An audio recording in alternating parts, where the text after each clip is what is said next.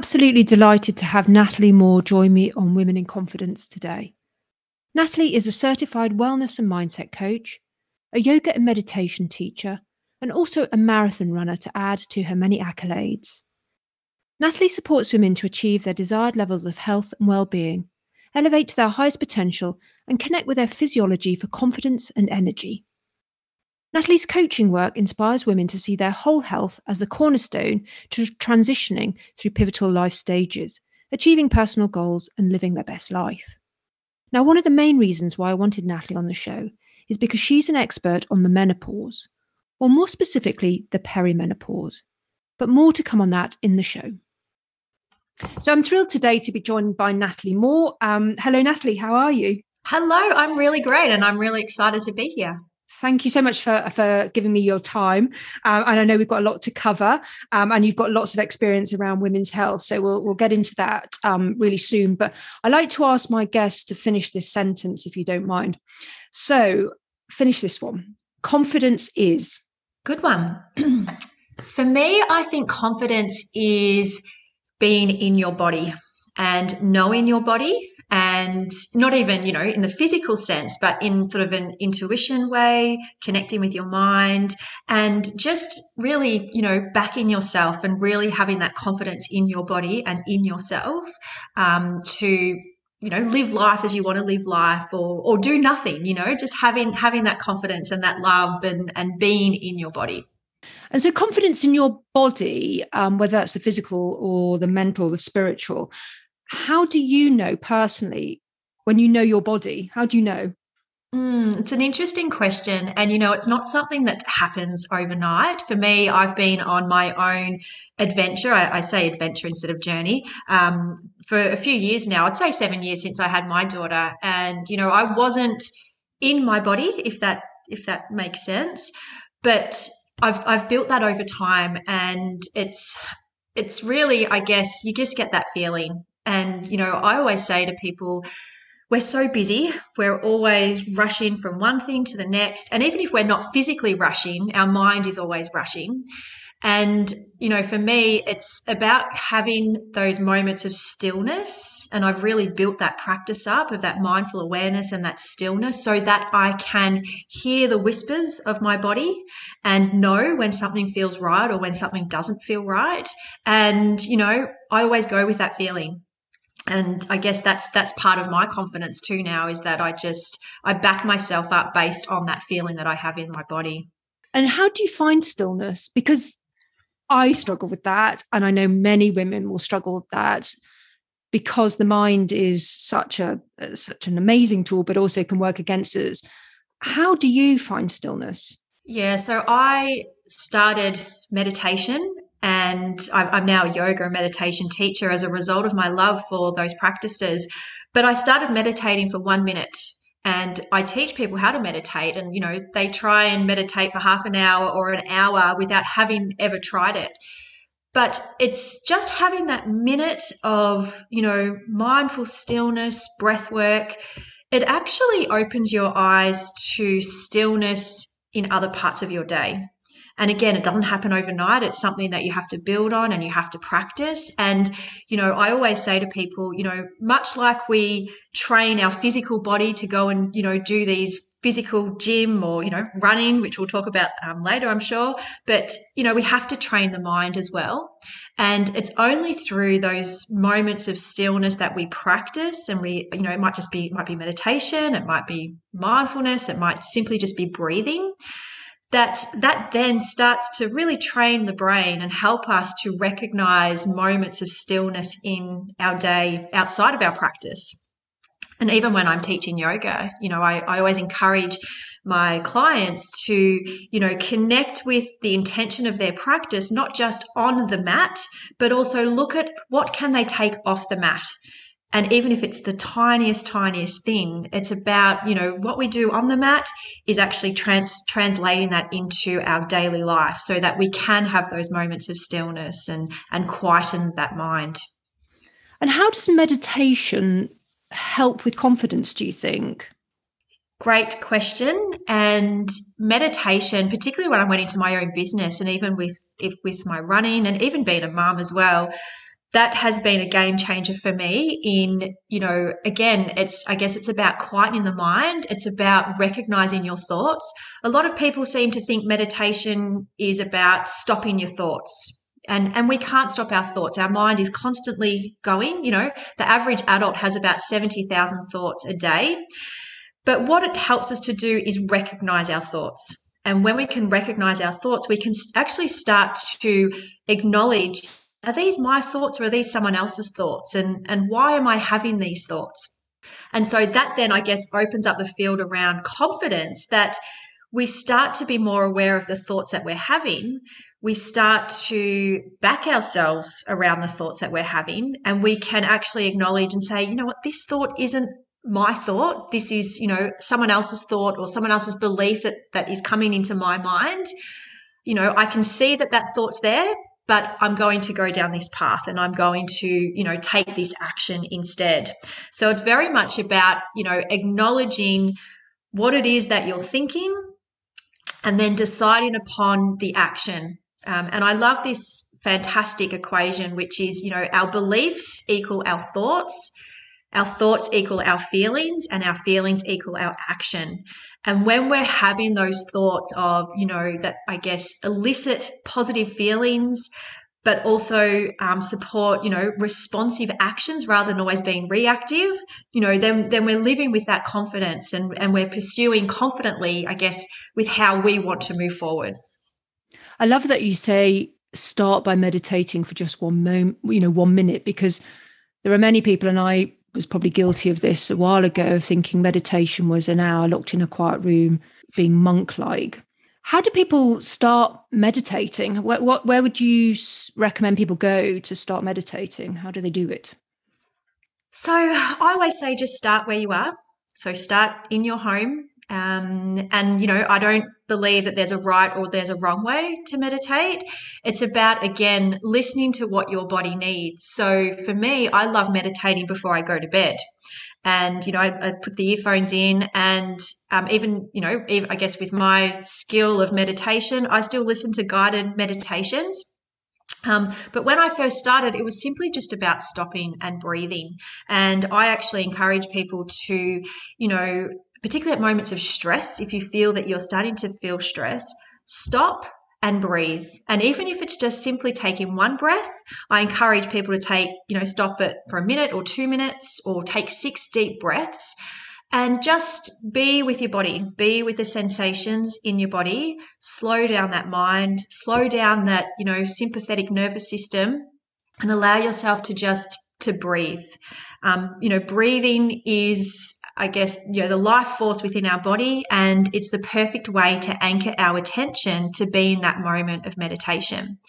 The other thing that I encourage um, well, clients that I've worked with is, you know, whenever we're transitioning from one role to the next. So think about, well, back in the day when we used to drive to physical workplaces, you know, so from home, you drive to work. Before you get out of that car to get go into the office, stop and breathe. And then likewise, when you come home from work, sit in that car and just breathe and just be in that moment. And, and that is a type of meditation. Then it's really about, you know, being curious. And I'm always talking about having a curious, open mind and, you know, just playing with things and playing with different types of meditations, you know, using using apps or even just putting on some beautiful music that makes you feel great, you know, just grounding yourself in that moment, just being with yourself, being with your breath is a really great way to just simply start uh, meditating. And you talked about an adventure. You're you're on an adventure at the moment. So you didn't start out running your own business and being a yoga teacher and a meditation teacher. Talk me through your career and, and how you came to be the business owner of Own Your Health Collective. Yes, so I went into uni and I did a Bachelor of Business, and I did that because I had no idea what it was that I wanted to do. I actually thought I wanted to get into tourism and travel.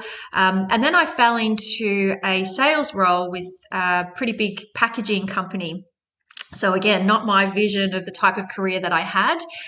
or wanted to have, but it opened my eyes to some of the things that I love. So relationship building, you know, watching projects grow from nothing, you know, nurturing relationships with team members. And so I was in um, that uh, sales role for about ten years. And then I had my daughter. And when I was pregnant with my daughter, I remember thinking, oh, I'll just take six months off and I'll be back full time, you know, completely naive. And don't they say, you know, how good is it to be naive? um, because as soon as I had my daughter, I just, I just wanted to be with her. And I, you know, going back to work full time was the furthest thing from my mind. But then as the months went by, you know, I, I did want to go back because I loved work and I'm a very ambitious person. And, you know, I always, I guess, for, you know, looking forward, thinking that I was, you know, going to climb that corporate ladder. But when I had my daughter, it was it was a struggle, right? It was a real juggle of trying to now navigate this working life with a small baby and a family. And I was so stressed, and I would come home so, so stressed all the time, and everything was work. It was just rush here, rush there, rush here. And I remember hearing something on a podcast, actually. I was an avid podcast listener, and a woman said, you know, I want to work, but if I want to work, I need...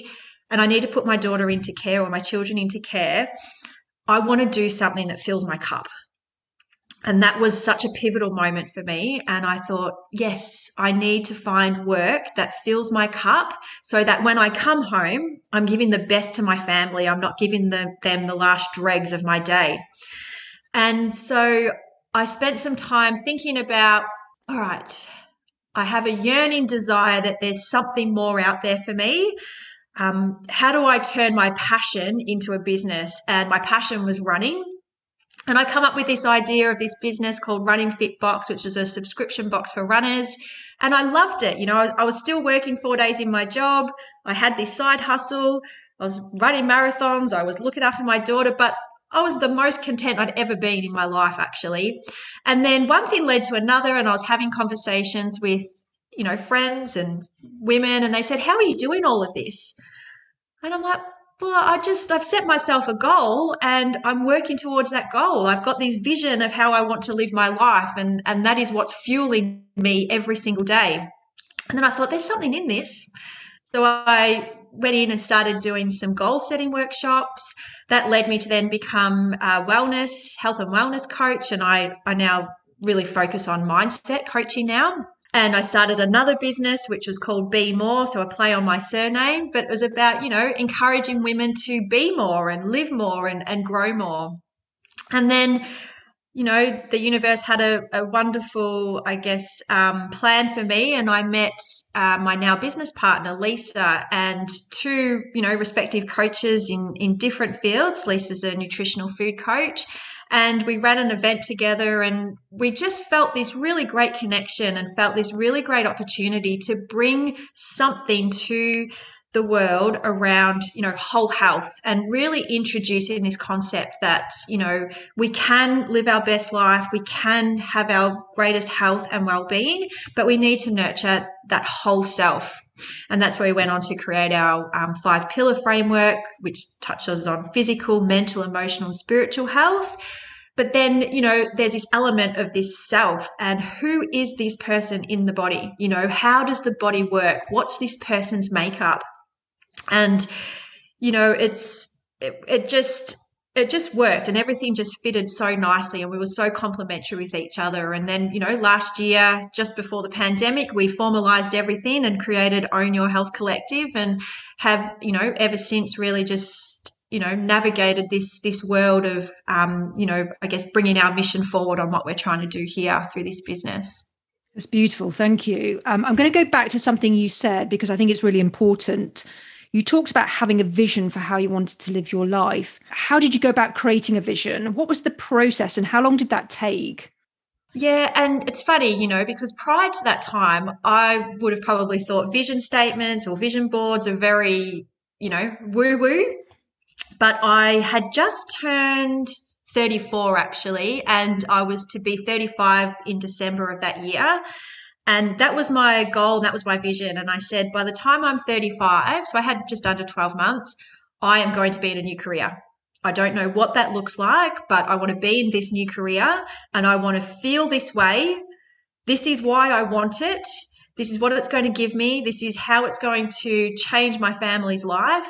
Um, and, and that's what drove me that entire year. And, you know, the January that I wrote that out and, and set that goal, you know, all of a sudden things just changed and the wheels in motion. And I, you know, come up with this Running Fit Box business. And um, it was, it was just everything that I guess gave me that, that attention. As I've gone on to study coaching and now work with clients, you know, little did I know that what I'd done back there was actually part of that coaching process. It's about helping people to create that vision and really connect to that vision. And probably the thing that I've learned most since that time and through all my um, work is you've got to connect to what it is that you want through the body. So words are only words on paper, but until you actually bring that energy and that connection and that emotion into the body, only then do you really feel connected to it. And are you then, you know, open-minded to what is possible and, you know, start to take those actions towards that vision. But that can be quite scary, opening and making yourself vulnerable to this, you know, physically, spiritually, mentally, can put you in a very vulnerable place. Did you feel vulnerable at any point when you were making your vision? Yeah, it's an interesting question. I, I have to say I didn't, right? Because I'm, I've always been an ambitious person and I've always been the sort of person that when I say I'm going to do something, I go and do it. And I've always gone and done things because I've wanted to do it. You know, like I think when I, I traveled overseas by myself at twenty-three, and that was always my dream to go and travel. And no one wanted to come. I had some friends who said, yeah, I might come. And I said, no, I'm going. This is when I'm going if you want to come. And I went three months and traveled around Europe by myself. And then when I come home, I loved it so much. And I said, Mum, Dad, I'm moving over there. And I'm next year, I'm well, six months later, I moved to the U K for a year. But I've always just been fueled by, um, yeah, living my best life and, and doing you know, what it is I say I'm going to do. Um, and I've never been adverse to change. And, you know, I, I think what I know now has been the growth mindset. I've always been focused on, yeah, changing because things change and, you know, I'm here to live my my greatest life. So I, I didn't, and I, I think back when I started running Fitbox, right, I, I didn't have I didn't have a website. I didn't have anything at all. But I, um, a couple of weeks later, there was a fitness expo on in Melbourne, and I went over there and I spoke to all of these panelists, just sharing my idea. And then people just, they loved it. And they said, yes, here, would love to talk to you, you know, when you're ready to create your boxes and get product, et cetera. So it just showed me that, you know, you've just got to have that, that vision of what you want, why you want it, and just move forward step by step. And I, and I know that that's tricky. And I know um, that, you know, a lot of people do struggle with that, that vulnerability. But what we say, you know, through our coaching is it's about taking small steps, small incremental steps.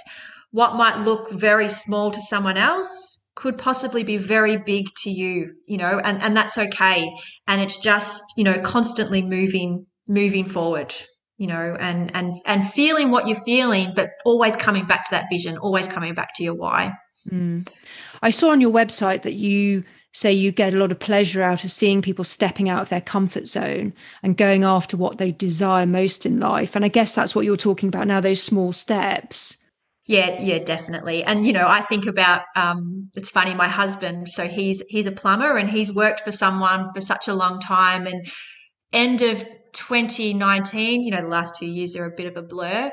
He was sort of thinking about going out on his own and wasn't sure what to do. And so, you know, I guess in some way I sort of loosely coached him through it, and just seeing where he has come to where he is now, it, it's incredible. And, and he's not um, one for change very easily. He's a little bit risk averse. So he, he likes, you know, routine. He likes to know what's happening. And, you know, it was tough for him in those those early days. He was he was struggling with that mindset and have I done the right decision? You know, have I made the right move? But it's amazing. Again, you know, I just kept him focused on why you're doing this, you know, and it's just, you've just got to keep moving forward. And so seeing his confidence grow has just, again, solidifies to me just how important having that vision and just moving forward, having those steps, really connecting to what you're feeling and, and knowing that it's okay to feel fear. It's okay to not have the answers. Um, but, you know, trusting, trusting in, in your adventure that, you, that you're on. So let's talk about Own Your Health Collective, because I know what it covers, but can you tell the listeners what the business does? Yes, yeah, so I touched on it before in that we, Lisa and I, are two coaches, different expertise, but very complementary. And, you know, when we first started, we had this vision of, you know, working with workplaces and individuals to introduce this whole health approach to, you know, living your best life. Interestingly, though, it, you know, it was very generic learning, even though we had our own spin on it. But we sort of felt like something was missing in in the learning, and we come to this idea around gender-specific well-being. And interestingly, there's a great lot of research um, from Cigna, and they highlighted in their report uh, in twenty twenty that, you know, sixty-one percent of women in the workplace want to see gender-specific well-being programs. And we explored that a little bit more, and we realized that there's huge differences between the way women perform and the way men perform and the energy levels. And we started talking to women about their menstrual cycles and educating them about, you know, the four phases of the cycle, how that can support them in their work and their life. And then organically, menopause kept coming up, and women are really struggling at work in particular, but also in themselves and trying to navigate this, you know, pivotal life stage. And so I guess that leads me to where we are today. And Lisa and I, our vision is really about, you know, empowering women to come back into their bodies, understand their biology, and continue to have that energy and confidence that they want, even through these pivotal life stages such as perimenopause. So we work a lot with women individually, educating them about perimenopause and menopause and their menstrual cycles. But then on the flip side, which, you know, is going to take a little bit longer, we're trying to help workplaces start the conversation and start to address, um, you know, this, this life stage. So let's talk about the menopause, because it is a subject that is starting to get a little bit more airtime, but is still an area that's perhaps taboo, awkward.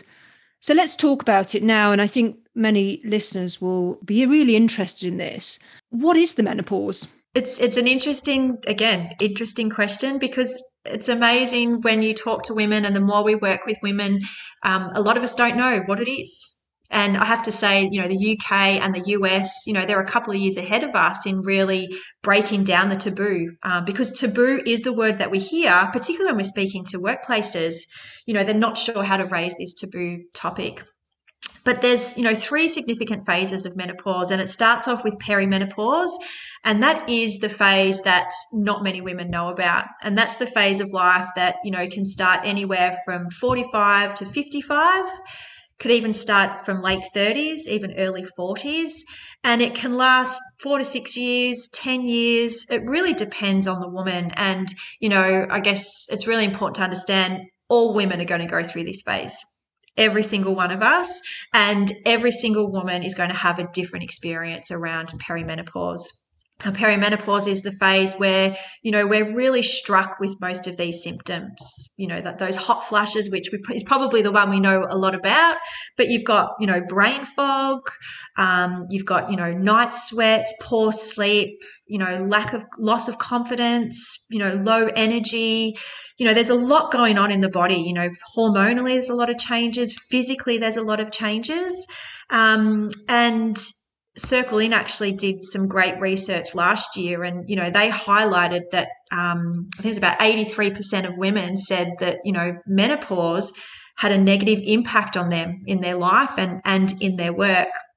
So that phase of life in the forties um, through perimenopause is a significant time in experiencing such profound changes. Then we go on to menopause, and now menopause is one day. And it's one day after, I guess, the twelve-month anniversary that um, a woman has had um, no periods for twelve months. And on that anniversary date, it's that one day is menopause, which again is really interesting. And I have to say, I didn't know this until, you know, last year. And I guess that's the thing, that there's always a lot of focus around menopause, and a lot of um, women don't know that, you know, it is just one day, and it's the lead up and it's the post menopause as well, which, you know, again, we have to continue to support ourselves and our health. And so after that one day, we then enter post menopause. And if you think about it, women, you know, we're living thirty to forty years after menopause. And, you know, we have to continue to support our health, support our well-being. Women through their career life cycle, you know, they sort of, they come back into themselves in their forties, in their fifties and their sixties. They're still really excited to do work, but work that lights them up as well. And so, you know, we for we really focus on that those whole phases of, of menopause, from perimenopause, menopause, and postmenopause.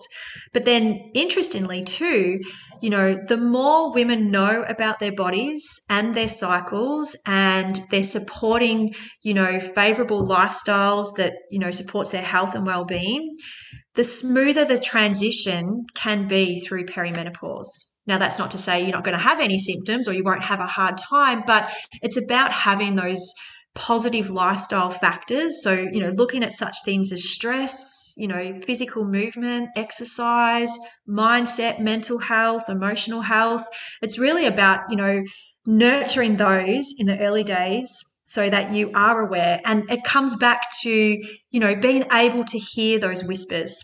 So as we come into perimenopause and we start to notice some changes, it's about actually recognizing them and then being able to ask those questions. Unfortunately, a lot of women, you know, have have misdiagnoses over that period of time because, you know, it can be seen as something else.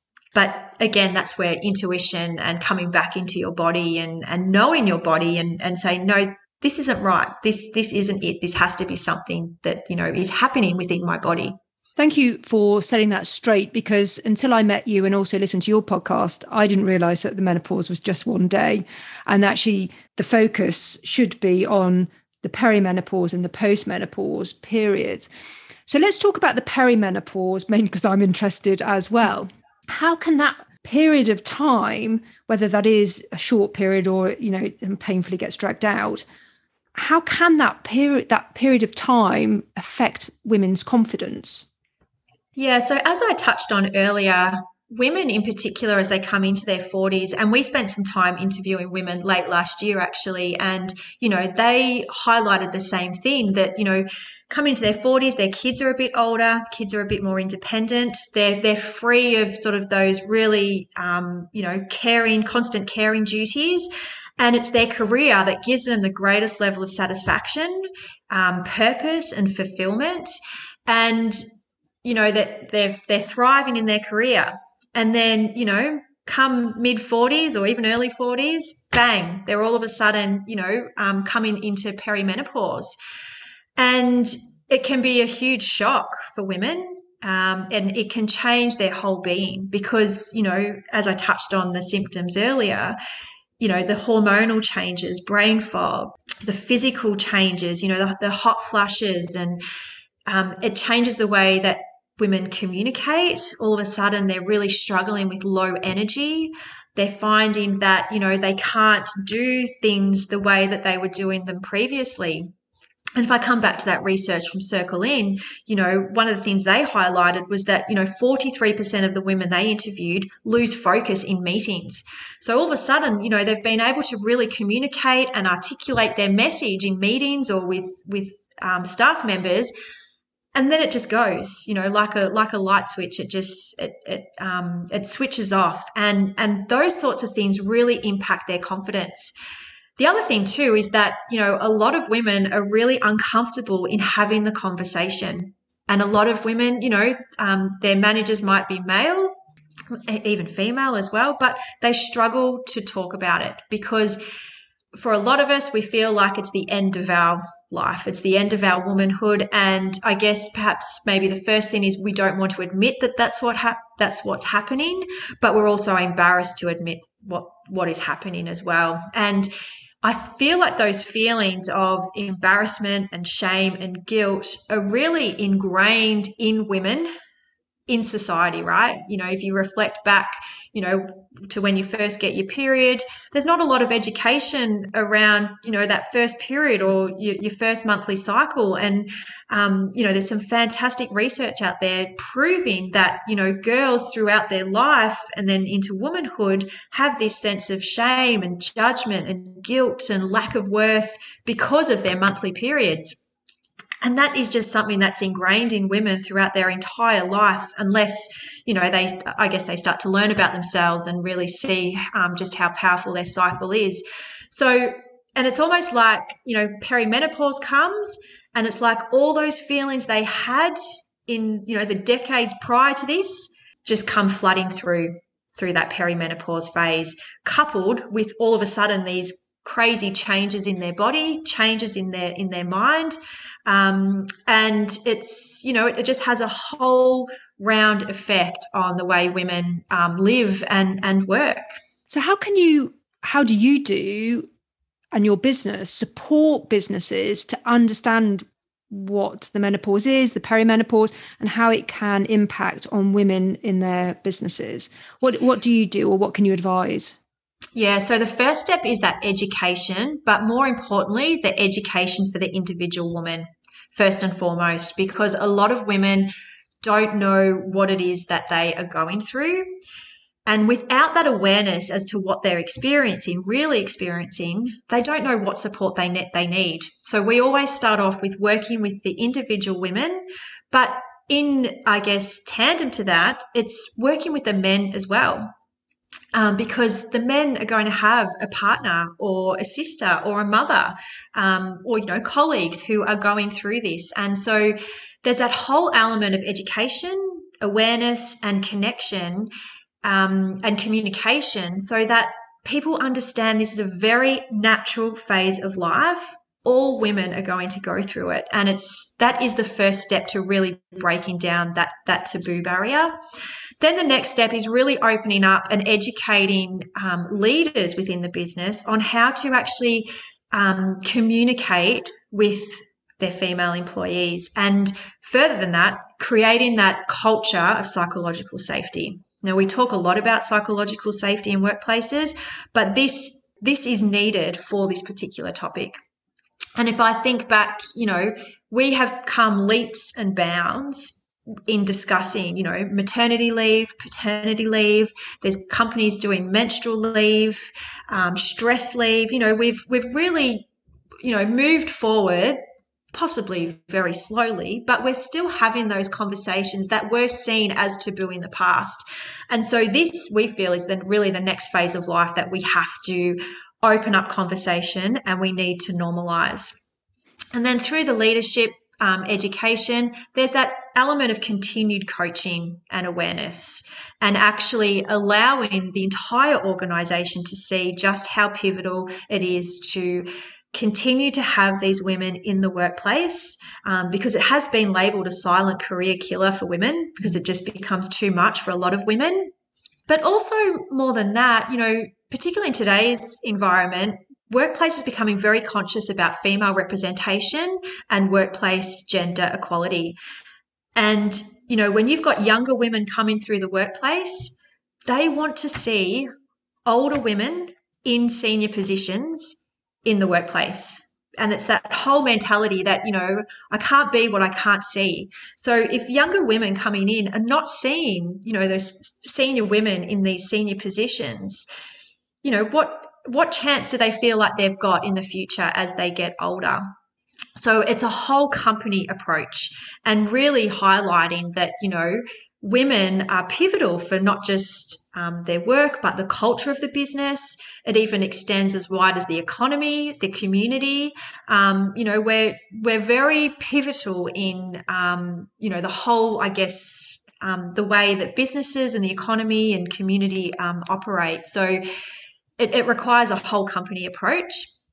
And then, you know, we then we really encourage around, you know, having policies and bringing in specific policies around whether it's, you know, whether it's leave, um, you know, what are sort of the processes around supporting women? You know, what do they need? What sort of tangible things can you bring into the workplace to support these women? Thank you. That sounds amazing. Um, and I really support the work you do with businesses, because I do know it's tricky to have these conversations, and it can be tricky to make change happen. So, and I fully support what you're doing. I want to go back to something you said a while ago about the menstrual cycle, and you said it's really powerful. And also just touch on, I remember my education around my periods, and it was just around what you do with it, not in a more negative sense, but But you talk about how powerful the menstrual cycle is and how it can really benefit women. Could you talk a bit about that, please? Yeah, so we've sort of coined the term the female advantage, and have actually created a signature program around that, because we do strongly believe that the female body and our cycles are so, so powerful in our ability to, to live and, and work as we want to. We have a twenty-eight day cycle every month. And we are actually, although cycles are made up of four phases. So you've got menstruation, follicular, ovulation, and, and luteal. And we've actually likened them to the seasons of the year. So menstruation being winter, um, follicular being um, spring, ovulation being summer, and then luteal being autumn. Because, you know, we've got across the four phases, there's two high energy phases and two lower energy phases. And the beauty of knowing this is it allows us um, permission to be quiet, be still, slow down in those lower energy phases, which you could probably take as menstruation and, and luteal, and winter and autumn. So think about, you know, those phases or seasons of the year. We tend to slow down. We tend to hibernate a little bit more. We want to, you know, eat those sort of, you know, stews and soups.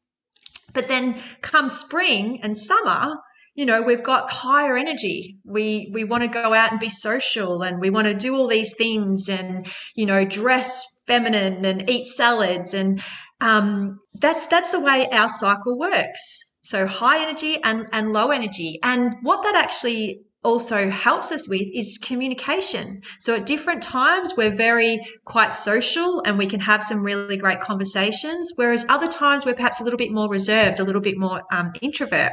Food, we can eat differently, or should eat differently, across the four phases of our cycle as, as well. And movement too. So in the lower energy phases, we probably want to focus on, you know, like yoga or Pilates or walking. Whereas, you know, in the higher energy phases, you know, go out and smash out that run or smash out that real high intense cardio workout. And that was a huge aha moment for me, particularly as a runner.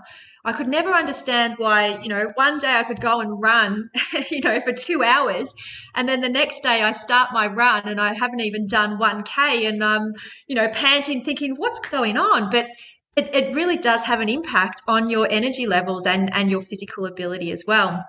The other thing that's interesting too is that the way you're feeling in one cycle will actually impact the way you feel in your next cycle. So we really focus on setting intentions. So in the beginning of your cycle, which is menstruation, setting your intention for how you want to feel for the rest of the cycle. And again, coming back to that throughout your cycle, because, you know, if you're feeling good, um, you know, stress levels low, you're feeling, you know, and energetic to, you know, depending on where you're at in your cycle, that impacts how you feel on the next, next cycle. Um, and I guess just to finish up, you know, we love the fact that, you know, every twelve months or sorry, every month within twelve, we can sort of reinvent ourselves, you know, and, and we almost are like four women in, in one month, if you think about it. And, you know, if something didn't work the last cycle, okay, let's see what could we do in this cycle. So that's, that's what we mean by, you know, power or coming to your advantage, that we almost get to reinvent ourselves and, and make changes as we go along, which, you know, in comparison to men, they work on a circadian rhythm. So, you know, twenty-four hour clock, and they're the same. You know, they're, they're high energy in the morning, but lower energy in the afternoon. And again, that was such a huge aha moment for me, where I'm like, oh, that's why my husband's just, you know, sprawled on the couch in the evening, because he's exhausted, you know, but in the morning he's up raring to go. it's just, yeah, it was such a funny moment actually learning that. Let's talk about you then, because you talked about smashing out a run and knowing, um, depending on where you are in, in the cycle, you're feeling energized or it's just, you know, a really hard run. How did you get into marathon running? I'm just so curious by this because it's such a long way. Yeah, so I was a non-sporty kid. I, I loved sport, but I didn't do I didn't do much of it. Um, I was the academic of the family, so always in the books and always supporting my brother and sister in their sporting endeavours. And I was twenty-five and I used to walk around uh, the track near me, around the river, and um well my husband boyfriend back then, I said to him, I said, I see all these people running, why can't I run? And he was into running and football and everything, and he's like, well, I'll help you, let's get you around the track. And so it was a four K track, and you know, I ran sort of bridge to bridge, I'd walk the bridge and then run the other side, and and one day I just managed to run the whole thing. And I was heaving over a tree at one point, just so sick. I'm like, this is incredible. And um, I just built my running up from there and slowly did a ten K, and then I did a half marathon. And then I thought, you know what, I'm going to go full hog here and do a marathon. And it it was intense. It was, it was yeah, really tough. But, and I said when I finished, that's it, I'm not doing another one. But here I am. I've done six, and I did, I've done an ultra as well. Um, I just, I love the thrill of seeing what I'm capable of. It's it's that ambitious side of me. Um, I love seeing the strength in my body and the strength in my mind. And it's it's become me. It's become who I am.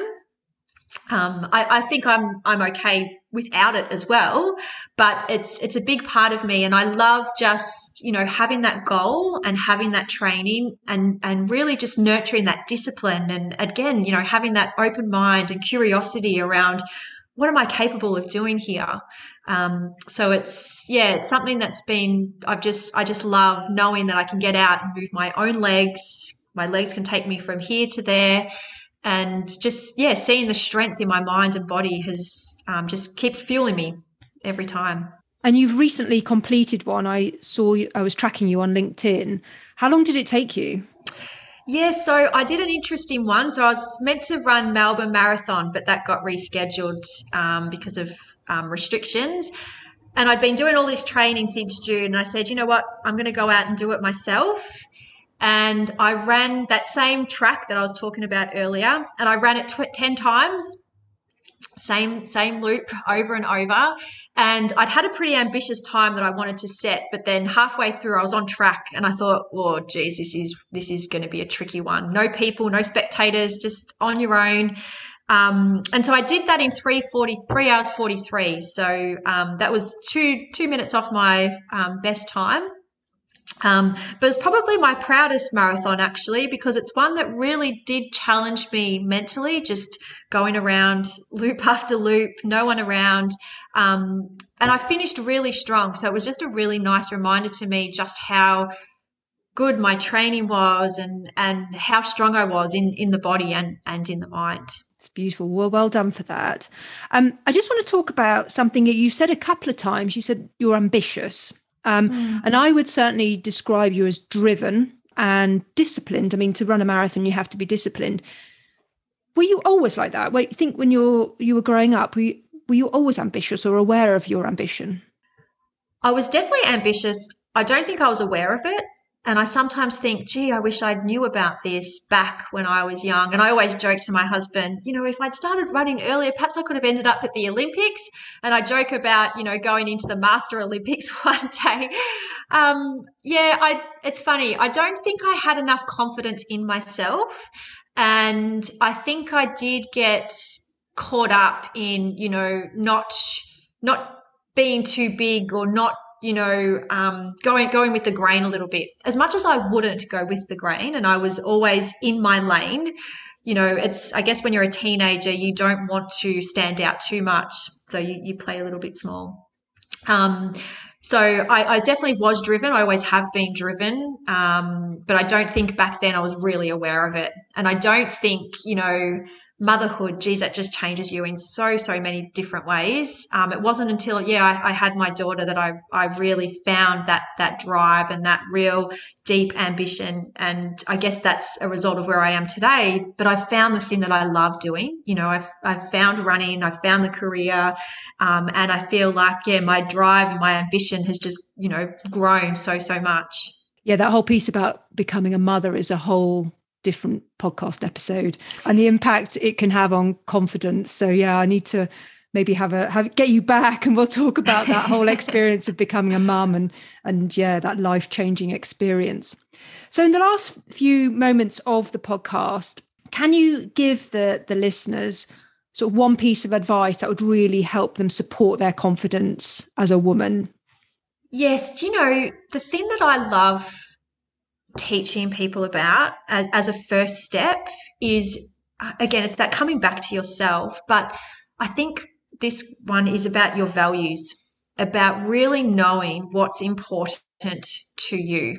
So our values, just to define them, you know, they're your heart's deepest desires. They're the things that, you know, um, help you make decisions. They're the things that make you choose between this or that, um, and help really direct your attention. And, you know, that was a pivotal thing for me. And I, in my job before I left, I was part of a project for the company around identifying the values and mission for the business. And I love the project. And again, that just highlighted to me how much I loved doing this type of work.